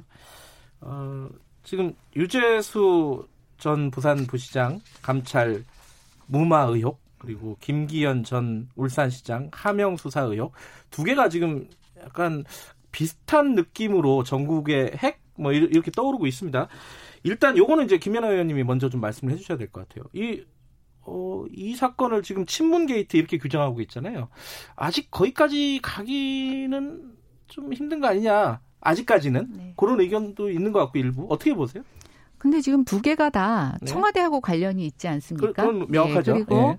어, 이게 사실 지금 드러난 의혹이 아니고 어, 한 1년 전부터 네. 또 유재수 사건 같은 경우는 그 전부터 얘기가 있었던 사항입니다. 그래서 많은 분들이 그때 뭐 친문 게이트다 얘기할 때는 사실 뭐 이게 그렇게 얘기할 수 있나 이렇게 얘기하셨을 텐데 네. 최근 드러나는 여러 가지 저는 정황들로 보면 아 이거는 저 단순히 두 사람과 청와대의 한두 사람의 문제가 아니다라고 네. 생각이 됩니다. 일단 첩보 접수를 가장한 첩보 생산에 의심이 듭니다. 음, 아직까지 밝혀지지 네, 않았지만 제가 의심이 든다고 말씀드렸고요. 예. 어, 이 첩을 가장한 하명 수사의 에, 정황도 보이고 있고요. 어, 수사를 가장한 선거 개입이라고 보여집니다. 이게 어떻게 청와대의 한 개인이 할 수 있는 일이라고 생각하십니까? 김, 김기현 전 울산시장 사건을 주로 말씀하신 거잖아요, 그죠? 예, 그렇게. 근데 유재수 감찰 무마 의혹 같은 경우도 유재수라는 분이 금융권이나 이런 데서 굉장히 소문이 무성하신 분이셨더라고요. 또 이분이 청와대 어떤 모 인사와 함께 정부 인사에 대해서 뭐 카톡으로 제안을 하고 이런 것들이 아, 드러나고 있는데요. 뭐 저는 이런 생각이 듭니다. 이게 박근혜 정부 때 민주당이 그렇게 규탄하셨던 국정농단과 직권남용하고 뭐가 다른지 모르겠습니다. 예, 김종민 의원님이 대답을 좀 해주셔야 될것 다르죠. 같습니다. 저는 이제 유재수 씨가 이 유재수 씨 사건하고 이 울산 사건 성격이 좀 다르, 다르다고 봐요. 네. 자, 일단 유재수 씨 문제는요. 기본적으로 이건 그 철저하게 개인적인 비리가 있는 겁니다. 개인적 비리가 있는데 비리의 정도가 어느 정도인지에 대한 판단의 문제거든요. 그래서 이 점에 대해서 비리가 큰데 덮어줬다. 그러면 그 덮어준 사람도 사실은 업무를 공정하게 처리 못한 거예요. 그러니까 그거를 따지면 됩니다. 그 책임을 반부패 비서관이 실지 민정비서관이 실지 민정수석이 실지 그거는 이제 사실관계를 확인해 보면 되니까 그거를 가지고 우리가 논쟁할 필요가 없어요. 자 유재수 씨의 비리가 뭐였고 지금 구속이 됐잖아요. 검찰이 수사를 다 하고 있어요. 그래서 특가법상으로 뇌물로 기소를 했다가 그게 안 된 겁니다. 그러니까 기소가 아니라 영장을 여기 신청했다가 그러니까 지금 이 비리의 내용이 밝혀지면 자 그거에 대해서 그 처리가 적절했는지를 판단해 보면 되는 거고 거기서 끝입니다. 뭐 유재수 씨가 무슨 금융권에 유명하다 고 그러는데 대한민국 금융정책국장이에요. 당연히 금융권에 유명한 사람이죠. 그러니까 이 사람이 지금 예를 들어서 무슨 뭐 특혜 대출을 수천억을 해줬다든가 이런 사건이 있으면 지금 그런 한국당의 기대가 좀 부합이 되겠지만 아, 저희는 그런 거 그냥 골프채 받은. 거예요. 그러면 그 개인적 비리에 대해서 처벌 받으면 끝. 저는 그렇게 일단 그래서- 유재 사건은 그렇고요. 아니 여기서- 골프채만 받은 거 아닌 걸로 알고 있는데요. 아니, 그러니까 골프채 등 이렇게 몇 가지가 있는데 그 개인적 비리에 합당하게 처벌 받으면 되는 거고요. 그 개인적 비리를 어떻게 처리했는지 뭐 개인적으로 봐달라고 그랬는지 아니면 조사해서 나오는 대로 제가 알고 있기로는 뇌물이 억 단위가 넘은 걸로 알고 있는데 아까 말씀하신 것처럼 죄가 있으면 있고 없으면 없는 거지. 의원님 적은 건 억이 봐주고. 넘으면요 예. 특가법이 적용이 돼요. 네. 뇌물이 예. 지금 특가법 그런데 그게 어떻게 기소가 안 되고 청와대에서 3천만 원 무마하라고 이하라서 하는 안된 거예요. 그래서 그건 모르겠어요. 전 제가 검찰이 아니니까 네. 내용은 뭔지 모르겠고 그냥 맡겨두면 됩니다. 우리가 여기서 KBS에서 아침에 이렇게 논쟁할 필요가 없어요. 이건 수사는 수사관에게, 정치는 정치인이. 네. 이 정치가 아니야. 이건 수사 사안이에요. 예, 유재수 건은 그렇고 그럼 김기현 전 시장 그다음에 건. 김기현 이 시장권 문제는 예. 예. 제가 답답한 게요. 이게 첩보 생산을 이제 자꾸 쟁점화하잖아요. 예. 첩보 생산이 어디서 됐냐. 이건 청와대 민정수석실이 아니고 울산이에요, 울산. 이게 청와대에서 이첩하기 몇 달 전부터 울산에서 이거 갖고 계속 루머가 돌고 그래갖고 울산 경찰이 수사를 하던 사안입니다, 원래. 네. 그러니 이걸 첩보라고 얘기한 난 첩보 생산이 누구냐. 이게 전혀 그러니까 의미가 없는 논쟁입니다. 이미 첩보가 아니라 사실관계로 김기현 울산 수사를 전 하고 시장이 있었어요. 네. 결국은 무혐의 처분 받지 않으셨습니까? 네. 예, 거기에 이제 검찰에서 제- 무혐의 받았죠. 네, 네. 그 재판 기록을 보면 뒤에 경찰은 이런 그 얘기 있 무혐의에 대해서 항의를 하고 있습니다. 이게 어떻게 무혐의냐. 네, 그 뭐 크게 검경 수사권 내지는 검경 대결까지 가져갈 필요는 없을 것 같고요. 어쨌든 그 무- 무혐의 판결문에 뒤에 보면 어, 아니면 말고식에 이런 식의 수사는 하면 안 된다고 하는 일종의 경찰에 대한 경고성 멘트가 있다고 저는 들었습니다. 네, 들었습니다. 그게 문제입니다. 근데 아까 지금까지 대한민국 검찰이 그런 아니죠. 식의 어쨌든 무혐의, 무혐의 혐의가 결정서를 써본 적이 없어요. 무혐의 혐의가 그렇죠. 저도 그렇게 생각합니다. 오죽했으면 그런 말을 하셨겠습니까? 경찰은 거기에 대해서 그러니까 루머, 되게 의심하고 있어요. 루머가 돌죠. 알겠습니다. 김종민 의원이 예. 선거해 보시면 선거판에서 그런 게 돕니다. 어제 많이 돌죠. 잠깐 요 생산 관련된 거는 지금 아, 직 확인이 안 된 부분이니까 이건 좀 지켜보도록 하고요. 그리고 한 가지요. 사실관계가 짧게, 짧게요. 김기현 시장 관련된 수사가 아니었어요. 김기현 시장의 비서실장 이 사람 수사 김기현 예. 시장은 소환도 안 됐습니다. 김기현 시장은 수사를 저- 전혀 하질 않았어요. 근데 이거를 김기현 시장 사건이라고 계속 부풀리고 있어요. 누가요? 아니 그 한국당 이렇게 하고 있어요 지금. 자, 한 가지. 김기현 시장 사건 시간이 많지 않아 가지고 요거 그 한번 불려간 적도 없어요. 경찰. 궁금해서 서- 양쪽 분에게 좀 여쭤보고 싶은데 어제 청와대가 얘기한 거 있잖아요. 직제상에 어, 문제가 없다. 그러니까 지금 민정비서관실에서 어, 울산 내려갔다는 게 네. 어, 뭐 이제 저- 민정수석실 안에 뭐 서로 조력할 수 있다. 네. 근데 그렇게 얘기를 청와대는 밝혔는데 네. 이게 뭐 민정수석실은 원래 그런 거 하는 데가 아니잖아요. 원래는 예, 민정 비서관실은 네. 그래서 문제가 있다라는 쪽이 있고 어떻게 보세요 이거? 설명을 좀 드릴게요. 예. 진짜 여러 번 청와대가 얘기하니까 청와대 말을 좀 믿어줘야 됩니다. 지금 이런 상태에서 청와대가 거짓말을 할 수가 없잖아요. 예. 청와대가 분명히 얘기하고 있어요. 그 이른바 고래고기 사건이라고 하는 걸 가지고 검찰, 네. 경찰이 계속 싸우고 있었기 때문에 어제 돌아가신 분, 그 다음에 경찰의 이 두 분이 네. 그 검찰 대표, 경찰 대표로 내려간 겁니다. 음흠. 가서 상황을 파악을 해봐라. 네. 지금 이 김기현 시장 가족, 뭐 비서실장 이 사건과 전혀 관계없이 내려간 건데 지금 이거를 정치적으로 계속 여- 연결을 시키려고 하잖아요. 네. 근데 저는 이거 근거가 없는데도 자꾸 이런 논쟁을 하는 거예요. 아니 도대체 네. 청와대에서 대한민국 청와대가 그렇게 할 일이 없습니까? 아니요. 고래 고기 갖고 싸우는 검찰과 경찰의 문제를 해결하려고 청와대에서 사람을 어, 그거 엄청나게 중요한 문제입니다. 아니죠. 그거 엄청? 아니죠. 그거 1분만 하세요. 1분만. 아니요. 예. 예, 그거 예전부터 계속 문제가 되고 있는 거고요. 잘 안 풀리고 있죠. 근데 저는 이렇게 생각합니다. 그게 정말 예전부터 오래된 문제였다고 하면 국무총리실, 국무조정실은 뭐 합니까? 그런 거 조정하라고 총리 놔두신 거 아닙니까? 음. 그 저는 대통령 지금 청와대 문제가 민정기능입니다. 검찰, 아니죠. 검찰 갈등. 청와대 민정 그렇게 가져가시니까 그게 문제인 겁니다. 아니에요, 그건 안 그래요. 아니요, 저는 그렇게 생각하지 않습니다. 잠깐만요. 그리고 1분만 얘기해 주세요. 그 고래고기가 중요한 얘기라면은 뭐 네. 1분만 얘기해 주세요. 1분. 그러니까 고래고기 예. 나- 고래는 불법이잖아요 포획하는 예. 게 그래서 이거를 불법 포획한 고래 그 포획업자를 봐준 거예요. 네. 자 봐줬다고 믿는 겁니다. 네. 검찰이 네. 그러니까 경찰이 이거 수사를 한 거예요. 근데 이게 검- 경찰과 검찰의 조직적인 가- 자존심 싸움이 돼버렸어 울산에서. 그래서 울산의 공권력이 둘 다 공권력이잖아요. 근데 공권력끼리 서로 싸우니 국가적으로 볼 때 엄청난 이건 문제인 거죠. 그러니까 이 문제에 대해서 청와대가 그러면 인천 지역에서도 검찰과. 경찰이 공권력과 갖고 자존심 싸움을 하면 청와대에서 사람을 거기다 그러니까 파견합니까? 국무조정실. 국무총리실 뭐 이런 데서 해야 되는 일 아니냐 이게 김연아 의원님 아, 그렇죠. 말씀이신데 이 부분은 그렇지 어떻게 않죠. 봐요? 그렇지 아니, 않아요. 저는 그렇지 않다고. 생각합니다. 정책적인 건 그런데 지금 세간에서 뭐라는 줄 아십니까?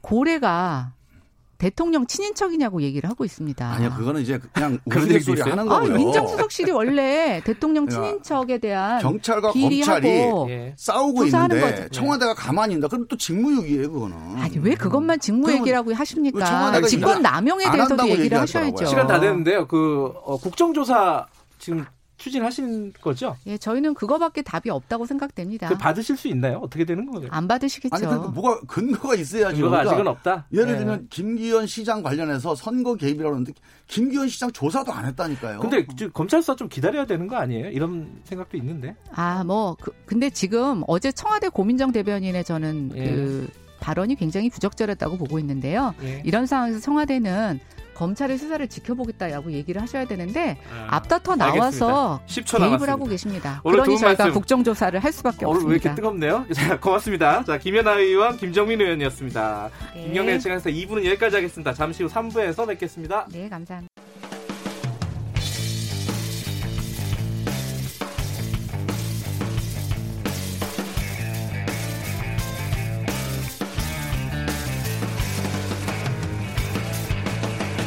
김경래의 최강 시사.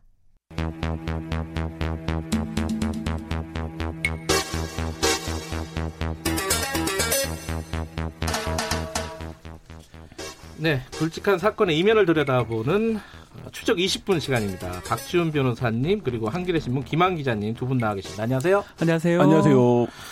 어, 오늘 타다 얘기 좀 해볼게요. 네. 어제 공판 있었죠? 네, 어제 첫 재판이 열렸습니다. 그 얘기하기 전에 자, 제가 궁금해서 그러는데 방금 전에 이제 그 최고의 정치에서 네. 유재수 사건, 김기현 사건, 아 이제 직책도 길어가지고 그냥 유재수 사건, 김기현 사건 막 이렇게 부른다면 그 돌아가신 분 있잖아요. 극단적인 네. 선택을 하신 분. 그 휴대전화를 검찰이 압수수색을 했잖아요. 그거 어 저는 처음 보는 것 같은데 원래 그렇게 하는 거예요? 경찰이? 아니요, 원래 그렇게 왜 합니까? 경찰도 수사기관이고 검찰도 수사기관이고 그러니까 수사기관이 수사기관 압수수색한 상황이고 어차피 변사 사건이면 올립니다. 그러니까 다 압수수색 수사, 수사 해가지고 송치할 거 아니에요? 예. 두 가지 하나죠. 검찰이 경찰을 못 믿겠다. 아니면 뭔가 엄청난 중요한 경찰이 봐서는 안 될 그런 어떤 자료가 있다. 근데 이미 보지 않았을까요? 포렌식을 할 시간이 안 됐으니까 아. 포렌식을 해야 또 알 수 있는 자료들이 있을 거니까요. 포렌식 할 때 가장 중요할 것 같습니다. 김한 기자는 이런 상황을 본 적이 있어요? 처음 봅니다. 어제 그래서 저도 경찰, 처음 봤어요. 예, 경찰도. 굉장히 네. 격앙된 반응들이 좀 있었던 것 같은데요, 내부적으로 예, 상황설레들이. 그러니까 이게 결국 복잡해 보이는데 핵심은 디지털 포렌식을 누가 할 거냐예요. 네, 그러니까 그렇죠. 원래 어. 양쪽 다 수사기관이기 때문에 경찰이 디지털 포렌식을 해서 이제 그거를 검찰로 송치해도 되는 건데, 그리고 그게 이제 일반적인 절차죠. 근데 이제 그거를 검찰이 어떤 이유에서든지 우리가 하겠다 이렇게 음. 이제 갑자기 해서 하루 만에 치고 들어온 상황인 거죠. 경찰이 봐서는 안 된다.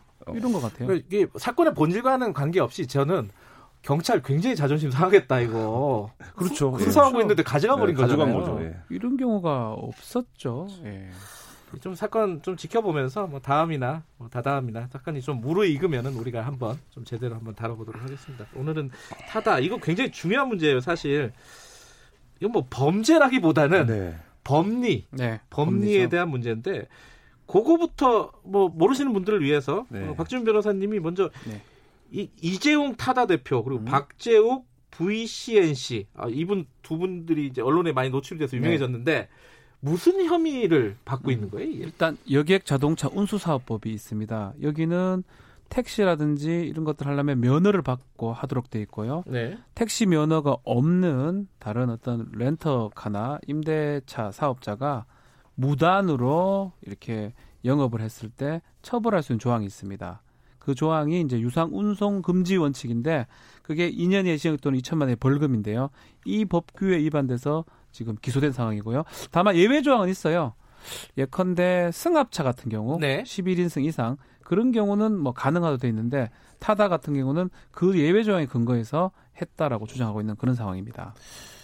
어 이게 뭐 사실 뭐 2년 이하의 징역, 뭐 2천만 원 이하의 벌금? 벌금 나와요. 아, 그러니까- 어차피 어차피 벌금 나오긴 하는데 그게 지금 중요한 건 아니고 그죠? 더 할 수 있냐 없냐 이 네, 부분이겠죠. 그 어, 김경진 의원 같은 경우에는 저번에 인터뷰를 했는데 7월달에 냈, 냈어요. 예, 발의를 인터뷰를 음. 했는데 이거는 속칭 나라시 영업이다. 음, 어, 과거에 있었던. 어, 그게 좀 약간 그 과, 과장된 표현을 쓰신 것 같기도 한데 뭐 양아치 같은 영업이다 이거는 그 타다에서 하는 게 음. 뭐 이렇게까지 얘기를 했는데 어쨌든 검찰은 그렇게 보고 기소를 한 거죠. 네. 어제 그, 그 공판장에 기자들이 굉장히 많았을 것 같아요. 예, 관심 굉장히 높고 타다가 그 서비스를 시행한 지 얼마 안 돼서 굉장히 자리를 잡았거든요. 그래서 네. 요새도 뭐 저도 타봤어요. 예, 저희도 네. 어디 뭐 여러 명 이동해야 될 때 타다 부르자 이런 얘기들 많이 하고 일상생활에서도 많이 하실 텐데 굉장히 관심이 높습니다. 그래서 어제 그첫 재판부터 뭐 이미 쟁점이 정리가 돼 있는 상태이기 때문에 네. 공방이 이제 첨예하게 진행될 것으로 보이는데요.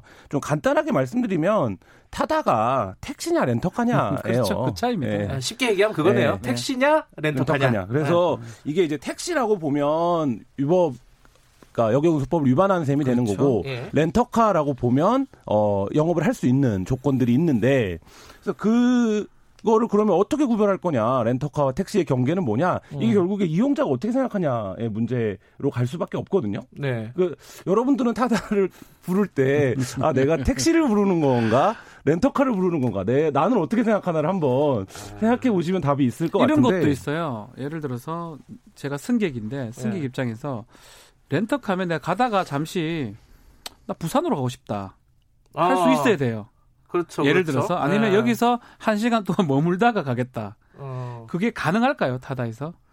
돈만 주면 가능하지 않을까요? 그래서 그걸 이제 생각해야 돼. 그런 것들이 아마 앞으로 네. 지금 판사도 그런 질문을 많이 했다 그럽니다. 아. 승객은 어떻게 생각하고 또 기사들은 어디서 대기하느냐. 그러니까 실질을 좀 보고 싶어 하는 것 같아요. 지금 김한 기자 지적을 했지만 과연 이걸 타는 사람 어떻게 생각할지 이게 중요할 것 같아요. 어쨌든 아까 김만 기자가 네. 이게 택시냐?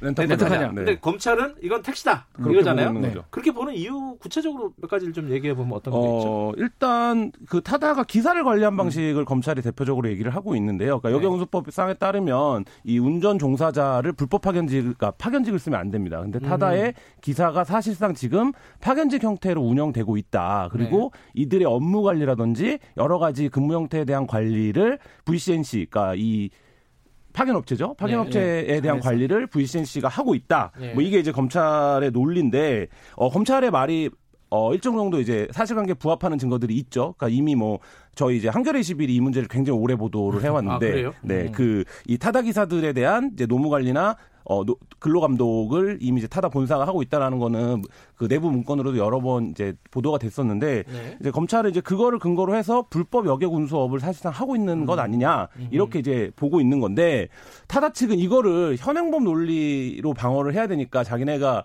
렌터카 업 가 11인승에서 15인승 사이에 예외 조항을 두고 이렇게 우- 이런 방식으로 운영할 수 있다라고 주장하고 있는데 이게 사실 뜯어 보면 어 과거의 법으로 미래 산업을 재단하는 측면이 있어요. 그래서 이 부분의 문제를 해소하려면 입법을 해줘야 돼요. 예, 그러니까 예를 들면 이렇게 새롭게 등장한 형태의 그 서비스 산업을 어떻게 법제 법으로 통제할 것이냐 이 부분에 대한 이제 입법이 필요한데 뭐 아시다시피 지금 국회가 거의 마비 상태이기 때문에 뭐 진전이 없는 그런 상황입니다. 변호사님, 네. 그 근데 이게 한참 재판이 진행 중이에요. 근데 만약에 지금 김한 기자 얘기대로 국회가 지금 뭐 그거 할 지금 상황은 아닌 것 같긴 한데 네. 예를 들어 이제 이런 타다 관련된 법안이 뭔가 만들어져요. 음. 그럼 이 재판은 어떻게 되는 거예요? 뭐 필리버스터 풀고 네. 자유한국당이 이제 한다는 뭐 가정하에서 만약에, 만약에. 만약에, 네, 뭐 만약에. 그럴 가능성이 아주 낮지만요. 네. 근데 하더라도 그 행위 시법에 따라서 아. 처벌할 겁니다. 다만 참존할 거예요. 아하. 판사 입장에서. 음. 근데 이거 조금 달리 봐야 될 게 행정 법규인데 지금 처벌 법규에서 지금 다루고 있는 거거든요. 음흠. 이 검찰이 조금 빨리 기소한 게 아니냐 생각도 들어요. 만약에 영업 정지를 시켰다. 아니면 뭐 영업 취소를 시켰다. 그러면 행정소송으로 다투면 되게 법리를 많이 따지고 이건 법규가 어떻게 바뀌냐에 따라서 완전 결정이 날 건데 음흠. 지금은 이 사람을 처벌하냐 대표를 처벌하냐 예. 이 부분을 다투기 때문에 되게 엄격하게 적용을 해야 됩니다. 예. 법이 바뀌었다 해가지고 갑자기 처벌 안 할 사람을 처벌하고 처벌할 사람을 처벌 안 하진 않기 때문에 네. 사실 그 부분은 조금 신중하게 봐야 될 것 같습니다. 애초에 검찰이 기소가 좀 빨랐어요. 성급했다. 뭐 아니, 선거보다는 좀 빨랐습니다. 아, 예. 마- 빨랐다 네. 시, 아, 시기적으로 예. 빨랐다. 그게 뭐 근데 검찰도 할 얘기는 있었잖아요. 그렇죠. 뭐 국토교통부에서 계속 미루고 있는 네. 상황이었고 뭐 회신 달랐는데 안 주고 음. 뭐 그래가지고 좀 논란이 있었던 상황인데 어쨌든 기소를 했단 말이에요. 했는데 네. 어제 뭐 기사를 보니까 공판장이 재판장이 거의 스타트업 설명회 설명회 분위기로 그러니까 제가 아까 말씀드렸던 것처럼 이게 이제 일종의 그 모빌리티라고 하는 미래 사업의 성격이 있잖아요. 타다가 네. 뭐그 부분에서 뭐 노동자들의 권익이 어떻게 된- 되는 거냐 뭐 이런 부분들에 대해 논쟁은 있지만 그러니까 과거의 법규로 묶을 수 없는 사업이라는 거는 이제 맞다라는 거죠. 그러면 이제 그 부분에 대해서 타다는 계속 강변을 하고 있는 거예요. 그러니까 이게 어, 어제의 법으로 내일의 산업을 묶지 마라. 이게 이제 결- 가- 간단하게 얘기하면 타다 측의 논리거든요. 네. 근데 이제 그 부분에서 어 일정 정도의 어 자기 주장에 이제 그 합리성이 있죠. 근데 이제 그 부분을 계속 이거를 택신이 아니냐. 이걸로만 이제 그렇죠. 지금 현행 법리상으로는 봐야 되기 때문에 그 부분에서 좀 충돌이 계속 되는 상황입니다. 저는 되게 되게 이게 논란이 될 게 타다가 법적인 검토를 꽤 많이 한 것 같아요. 일단은 그렇겠죠. 여객 네. 자동차 운수 사업법 그 기준을 해서 계약서를 세 개를 만들어 놨어요. 그게 뭐냐면 일단은 이 타다 측하고 우리 지금 승객 측 예. 임대차 계약서 하나 있고요. 하나 할 때마다 그리고 타다 측하고 그 기사하고 또 계약 있고 음흠. 또 알선 계약까지 세 장을 계약을 해놨습니다. 아하. 사실상 겉으로 봤을 때 택시처럼 보이지만 예. 법적으로는 그 세 가지 계약서가 있기 때문에 렌터카입니다. 그러니까 상당히 꼼꼼하게 준비했고 이런 부분이 법정에서 현출이 될 거기 때문에 검찰도 쉽게 이 겉으로 봤을 때 콜택시이기 때문에 불법 콜택시 영업이다 음. 말하기에는 조금 아직 섣부르지 않을까 좀 재판 단계를 지켜봐야 될 것 같아요. 판사 입장에서는요. 뭐 제가 판사라고 해도 지금 현행법으로 재단을 해야 되느냐. 그렇죠. 아까 김한 기자가 네. 말씀하신 그 미래 산업인데 이거를 또 그 그 고민이 들긴 할 건데 보통 판사들은 어떤 식으로 이- 이런 것들을 재단을 하죠? 저는 이거에 행정법규라면 현행법으로 할 것 같아요.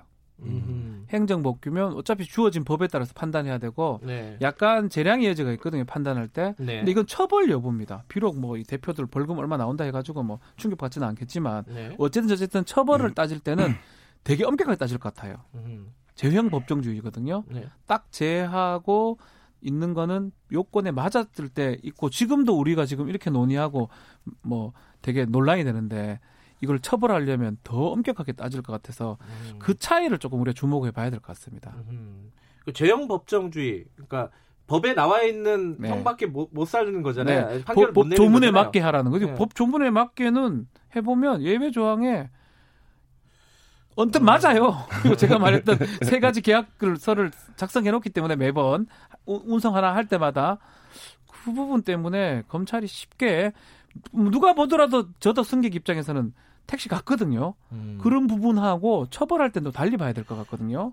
근데 승합차를 이렇게 영업하게 해준 거는 근데 사실 법적으로 보면은 뭐 장애인이라든가 그렇죠. 네. 외국인이라든가 뭐 이런 것 때문에 만든 조항이라면서요. 네, 그러니까 그 조항이. 예외 조항은 이제 그 장애인이라든지 아니면 그 특정한 이제 목적에 그렇죠. 한해서 이렇게 음. 할수 있도록 되어 있는 건데, 근데 이게 어, 법논리 이전에 이 타다를 지지하는 이제 사람들과 네. 그다음에 이게 택시 타다가 불법 택시다라고 공격하는 택시 업계 가 서- 완전히 다른 시각을 갖고 있어요. 그러니까 음. 이 타다를 지지하는 일반 시민들은 어떤 이용자의 편익, 그다음에 내가 이 서비스를 이- 어, 운영함으로써 느끼는 만족감, 효능감 이런 것들 이 있으니 네. 타다가 뭐 대단한 불법이 아니지 않냐. 그러면 우리는 뭐 다섯 여섯 명 탈 때 타다 부르면 또 타다 그 초창기에 가장 많이 나왔던 얘기가 기사가 말을 걸지 않는다잖아요. 그러니까 그런 것들까지 그러니까 기존 택시에 대한 어떤 불만 이런 것들이 이제 타다에 대한 지지에 있는 거고 기존 택시 업계는 오랫동안 자기네가 이 업을 영위하고 유지해 오- 왔는데 이거에서 어 불청객이 끼어들었다. 지금 이제 이렇게 보고 있는 거거든요. 그러니까 사실 이거를 이 갈등을 조정해야 되는 거는 국회예요. 법으로 그렇죠. 이거를 조정을 되죠. 해줘야 되는데 이거를 어, 재판장으로 끌고 가서 그러니까 저도 이제 음. 검찰이 조금 빨리 들어왔다고 생각을 하는데 재판장으로 가서 지금 이제 보면 매일 뭐 이재용 대표가 무슨 얘기를 했는지 혹은 어, 이 타다가 관련해서 왜 검찰이 어떤 주장을 하고 이거가 쟁점이 되고 있는데 사실 이제 이 서비스를 이용하는 사람들한테는 그게 별로 지금 중요한 문제는 예, 아니라는 거죠. 원래 자동차 여기 자동차 운사업법에 이 조항을 둔 거는 뭐냐면 이 유상으로 할 수 없는 부분이라고 보는 거예요. 여러 명 해가지고 임대차 어디 단거리 운송할 때 그때는 뭐 예외적으로 써라 택시 아니라도 아니면 장애인 외국인 아니면 뭐 공항에서 올 때 그런 어떤 예외 조항으로 한 건데 이거를 영업화해 버린 거거든요. 네. 그것 때문에 택시 업계나 이 법 취지에는 사실은 검찰 말이 맞다고 봐야 되겠죠. 왜냐하면 만들 때부터 이걸 영업하라고 한 게 아니에요. 네. 아주 예외적으로 여러 명이 탈 때는 한번 해주라 이런 뜻인데 버스 비슷하게 이거를 영업화 시켜버렸기 때문에 영업화 해놓고 여러 명 안 탑니다. 거의 한 명 두 명밖에 안 탑니다. 그렇죠? 이런 게 택시하고 똑같다라는 게 검찰 논리인 거죠. 아, 이 법을 법 아, 이 얘기 하면 안 되겠다. 왜냐면 아, 이게, 이게 좀 어, 난감한 얘기가 갑자기 생각이 났는데 어쨌든 어, 두 분은 네. 개인적으로 이건 뭐 사실 뭐 어, 어떤 이념적인 문제는 아니기 때문에 어, 여기에 대한 어떤 입장이 좀 있으실 것 같은데 말씀해 주실 수 있어요? 혹시? 전 얘기해 드릴 수 있습니다. 뭐 어떤 입장이세요? 저는 뭐 타는 입장으로서 예. 편합니다. 아. 람, 그, 요 말만 드릴게요. 예, 알겠습니다. 어쨌든 식으로든지 뭐 처벌하든 뭐 저는 상관없어요. 어쨌든 간에 좀 국민들한테 편익을 좀 제공하는 예. 그런 재판 또 그런 어떤 행정이 좀 됐으면 좋겠다. 듭니다. 그, 김한 기자는 혹시 저는 뭐 저도 타다가 훨씬 더 편하다고 느끼는데요. 근데 이거 이, 제 입장보다 예. 만약에 예. 그래서 타다를 불법 영업으로 규정해서 이제 이런 영업 방식의 영업을 못하게 했을 경우에 네. 지금까지 이 서비스를 이용했던 이용했던 이용자들이 가만히 있을까 음. 이 부분을 생각을 해봐야 되거든요. 그러니까 이미 이게 이제 시- 지금 있는 서비스이기 때문에 100만 명이 예. 넘죠. 예. 예. 저는 이제 한겨레 21일에서도 계속 그런 보도 많이 했었잖아요. 이 타다를 서비스를 하는 노동자들의 네. 처우는 그러면 네. 더 나아졌는가? 네. 과연 이런 서비스가 나와가지고 돈 버는 사람은 왕서방은 도대체 누구냐? 뭐 이런 부분도 좀 고려를 해야 될 것 같기도 어. 하고. 그러니까 그 부분까지 포함해서 입법을 해야 돼요. 그러니까 다 같이 네. 해야 돼요. 입법을 그래서, 해야 그래서 되는데. 국회가 있는 겁니다. 뭐 합니까 여기서 필... 아 죄송합니다. 국회 지금 열심히 하고 있어요. 뭘 열심히 하고 필리버스터도. 하고 있고 협상도 하고 있고. 안 하는 거지. 그건 아무것도 안 하는 거죠. 알겠습니다. 농담입니다. 이게 또 화내실라. 자, 오늘은 여기까지 들어보죠. 그 아마 입장들이 양쪽이 쟁점들이 정리가 되셨으면 좋겠네요. 청취자분들이 듣고 오늘 말씀 감사합니다. 감사합니다. 고맙습니다. 박지훈 변호사, 한겨레 신문 김한 기자였습니다.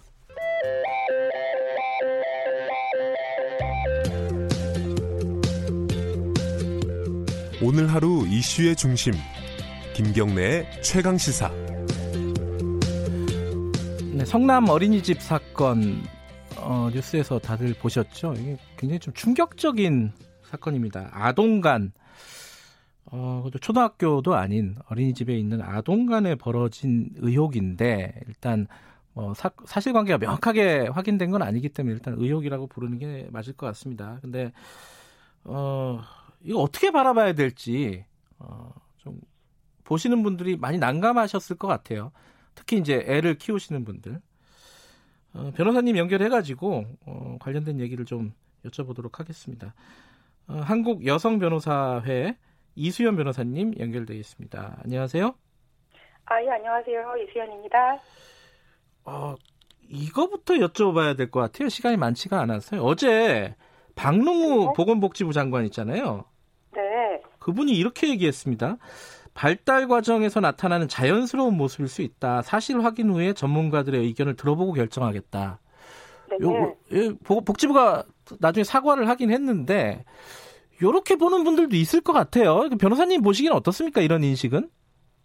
아, 제가 그 아동 전문가가 아니라서 좀 네. 자세하게 말씀드리기는 저도 어렵지만 네. 그 아동 발달 과정에서 뭐 성적 호기심을 보이는 시기가 있을 수는 있다고 생각을 합니다. 뭐 의학적으로도 그렇다고 하, 고요 네. 하지만 그렇다고 해서 모든 아동이 다른 아동을 대상으로 성적 행동을 하는 건 아니거든요. 네. 네, 그렇기 때문에 내 아이가 보통의 아이들보다 과도하게 성적 행동을 한다면 네. 그냥 넘어갈 것이 아니고 적절한 교육이나 조치를 취하는 것이 그 아동을 위해서도 꼭 필요하다고 생각을 하고요. 네. 어, 단순히 이게 아동기에서 있을 수 있는 일이라는 걸로 단정을 하고 그러면 그런 논리라면은 그러면 피해 아동은 그냥 피해를 당해도 된다라는 논리로 비하게 될 수가 있는 부분이거든요. 네. 그래서 그런 부분 좀 조심스럽게 접근을 해야 된다고 생각합니다. 변호사님 이시니까 제가 법적인 부분도 좀 여쭤볼게요. 일단은 어린이집 안에서 벌어진 일이잖아요, 이게.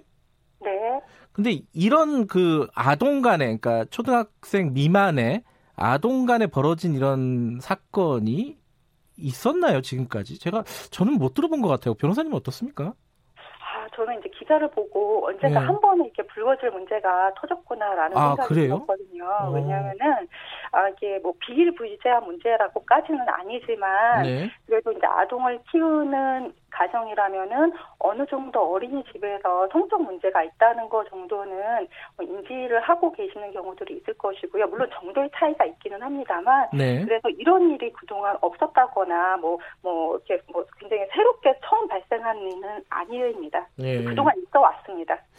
근데 이게 이 사건이 실제로 가해가 벌어졌다면은 처벌을 어떻게 할 수 있는 거죠? 이게 법적으로? 이게 법적인 처벌 대상은 전혀 아닙니다. 그래요? 왜냐하면 음. 네, 우리나라 법에서 네. 그 처벌 대상은 그러니까 만 14세가 넘어야 되고요. 네. 그 14세가 미만의 아동에 대해서는 형사 처벌을 할 수가 없고요.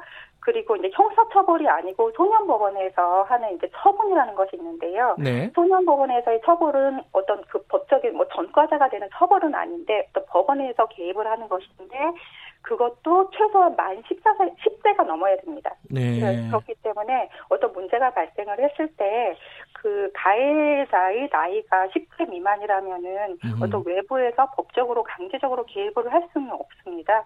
그래서 그래서 이제 중요한 것은 이때 가해자 그 가해 아동의 보호자가 취하는 태도가 매우 중요하다고 할 것입니다. 예. 왜냐하면 외부에서 강제로 개입을 할 수가 없기 때문에. 아, 그러면은 그 어린이집이 관리 감독을 소홀히 했다 혹은 부실하게 했다 이런 걸로 처벌을 받거나 뭐 그렇게 되지 않을까라는 생각도 드는데 이건 어떤가요 법적으로? 아, 네, 그런 부분은 사실 법적으로 가능합니다. 어린이집에 음. 대해서는 뭐 관리 감독이라든가 주의무 위반이 있다면은 뭐 형사처벌 대상이 될 수도 있고요. 네. 그 어린이집을 대상으로 민사상 손해배상 청구도 가능합니다. 근데 네. 이제 그런 과정에서 어떤 뭐 그 법적인 조치를 취한다고 해서 당연히 처벌이 되거나 당연히 손해배상이 되는 것은 아니기 때문에 네. 그 과정에서도 이제 피해자 측에서는 좀 어려움을 겪을 수 있고 또 가해 아동에 대해서도 가해 아동 자체에 대해서는 어떤 법적 책임을 물을 수는 없을지 없겠지만 네. 뭐 가해 아동 부모에 대해서도 뭐 조심스럽지만 어떤 법적인 책임이 가능한 부분은 있습니다. 민사적으로 손해배상 청구가 가능은 합니다. 아 민사적으로는 가능할 수 있다. 네, 그렇습니다. 근데 지금 보니까 그 가해자 가해 아동 가해 한 아동으로 추정되는 어 그쪽의 부모들과 이 피해자라고 주장하는 쪽의 부모들이 굉장히 그 갈등을 빚고 있습니다. 그죠? 네. 이게 어 청원을 올린 거 이런 것들을 가해 아동 쪽에서 법적으로 문제를 삼겠다 이래가지고 이제 다 삭제하고 이러, 이렇게 되고 있거든요. 이 상황을 어떻게 봐야 될까? 이게 좀 이것도 좀 양쪽 다 양쪽 부모가 다 이해가 되면서도 참 난감한 문제인데 변호사님은 어떻게 보고 계십니까 이런 문제를? 그러니까 이 사건도 그렇지만 네. 대부분 네. 이런 경우에 가해자와 피해자 쪽에서 느끼는 온도 차이가 너무 큽니다. 그러니까 음흠. 가해자 측도 처음에는 보통 사과를 합니다. 네. 그러니까 법적으로 처벌이 되지 않는다고 해도 잘못은 잘못이니까 사과를 하는데요. 네. 근데 이제 가해자랑 피해자랑 서로 느끼는 정도가 다르다 보니까 피해자는 가해자 측의 사과에 분노가 풀리거나 상처가 아물지 않고 네. 또 가해자 측은 가해자 측대로 아 나는 사과를 했는데 대체 어디까지 해야 하냐 아, 애들끼리 있었던 일인데 하면서 피해자보다는 가볍게 생각하는 경우가 음, 많고 네. 또 법적 처벌 대상이 아니다 보니까 더욱 그런 측면이 있는 것 같고요. 네. 그러다 보니까 결국 피해자 측에서는 법적으로도 구제를 받지 못하고 뭐 가해자 측부터도 제대로 사과를 받거나 피해복을 받지 못하는 경우에 피해자도 있고 가해자도 있는데 책임을 지는 사람은 없다라는 생각에 이제 점점 더 분노를 하게 되는 그런 음. 경험이 있습니다. 지금 그 피해 아동의 부모는 어, 가해 아동 어린이집에서 나가라고 하고 그때 이제 같이 있었던 다른 아동들도 있, 있지 않았습니까? 일종의 네. 피해, 자 측에서는 이제 뭐 망을 봤다 뭐 이런 식으로 주장을 하는 쪽인데 그 아동들도 어린이집에서 어, 퇴소를 해달라 뭐 이런 식의 요청들이 있는데 그거는 가능한 건가요 법적으로는 어떻습니까? 그럴 권리가 있는 건가요? 글쎄요, 제 생각에는 이게 법적으로까지 가능할까라는 조금 의문은 들고요. 네. 아마도 이 사건의 초기 대처가 어떠했는지는 저도 알 수는 없는데 네. 보통 어린이집에서 아동학대나 아동과 문제가 생겼을 때 일단 적극적으로 오픈하고 해결하기보다는 좀 내부적으로 이렇게 최대한 사건을 작게 만들고 쉬쉬하는 과오를 저지르는 경우가 많거든요. 네. 이렇게 대처하는 방식이나 과정에서 피해자 측 부모는 이제 더 큰 의심을 하고 상처받고 분노하고 일은 좀 점점 터지게 되는 경향이 있습니다. 네. 따라서 그 문제가 발생했을 때 뭐 어린이집의 태도나 처리 방식이 매우 중요한데요. 근데 이제 이것이 개별 어린이집에서 해결하기에는 조금 어려운 부분이 있다 보니까 네. 그 피해 아동 측의 부모가 주장하는 뭐 중재 기관이라든가 이런 얘기도 나오고 있는 것 같습니다. 지금 현재는 그럼 예를 들어 이런 아동 간의 어, 성폭력 네. 이런 문제가 발생했을 때 중재할 수 있는 기관이나 이런 것들은 따로 있는 건 아니죠? 그런 것은 아니고요. 네. 그래서 저도 처음에 중재기관 얘기를 들었을 때는 어 낯설고 아, 이게 좀 가능할까라는 생각이 들었는데 네. 좀 계산을 계속 생각을 해보니까 이게 뭐 불가능한 것은 아니겠다는 생각이 들었는데요. 네. 왜냐하면은 지금 우리 사회에는 예전에 없던 각종 분쟁 조정위원회나 중재기관이 만들어졌거나 계속해서 만들어지고 있거든요. 네. 왜냐하면 이제 사회가 복잡 다단해지고 지역 공동체가 깨지면서 예전에는 대화로 해결될 수 있었던 부분이 실질적으로 많이 어려워진 게 사실이고요. 네. 이때 법적 해결하기보다는 그 전에 이제 대화로 풀어보자는 취지인 것이고요. 네. 그런데 이제 조정이나 중재 기관은 법원처럼 일단 강제력을 갖기는 어렵고 피해자 측과 가해자 측의 대화 창구, 그래서 합의를 도출하는 그런 역할을 할 수 있는 것이고, 네. 어, 이처럼 성폭력뿐만 아니라 어떤 아동 간의 문제가 발생을 했을 때 그런 역할을 할 수 있는 기관을 만드는 것도 하나의 해결 방법이 될 수 있겠다는 생각이 듭니다. 아마 어, 어린이집 같은 경우도 이런 문제가 발생했을 때 어떻게 대처를 해야 되나 되게 난감했을 것 같아요.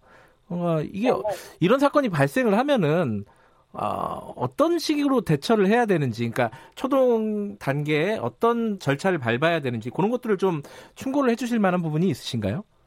네, 분명히 이제 내부에 매뉴얼이 있을 거예요. 네. 근데 이제 이제 그런 부분이 이제 그 어린이집에서도 이제 책임 소재가 따르기 때문에 음. 좀 축소하는 경향이 있거든요. 네. 그래서 뭐 제가 드리고 싶은 말씀은 어떤 일을 숨기거나 작게 하는데 급하지 마시고 네. 사실관계를 일단 명확하게 밝히고 재발 방지를 위해서 노력을 해야 됩니다. 네. 그래야지 그 과정에서 피아동 측도 어느 정도 치유가 될 수 있고요. 네. 또 뿐만 아니라 어, 그를 통해서 어린이집을 이용하는 모든 아동들의 안전을 위해서도 바람직하다고 생각합니다.